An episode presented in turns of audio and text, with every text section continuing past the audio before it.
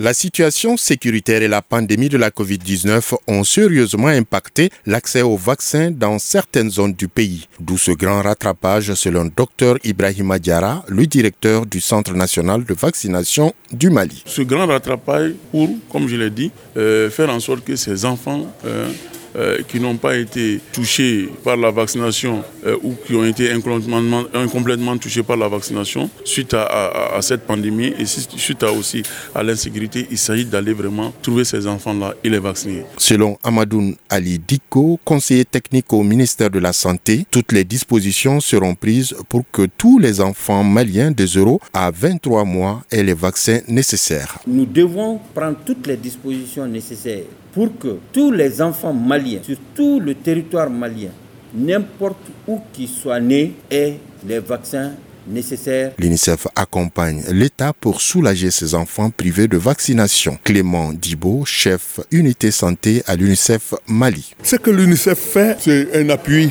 d'abord technique. Nous essayons d'appuyer pour transporter ces vaccins, pour aider dans la conservation des vaccins. Pour les zones du nord et tout, on essaye de voir les moyens. Il a dit euh, envoyer les vaccins par, par avion et tout. Plus de 3 milliards de francs CFA sont mobilisés pour l'achat des vaccins.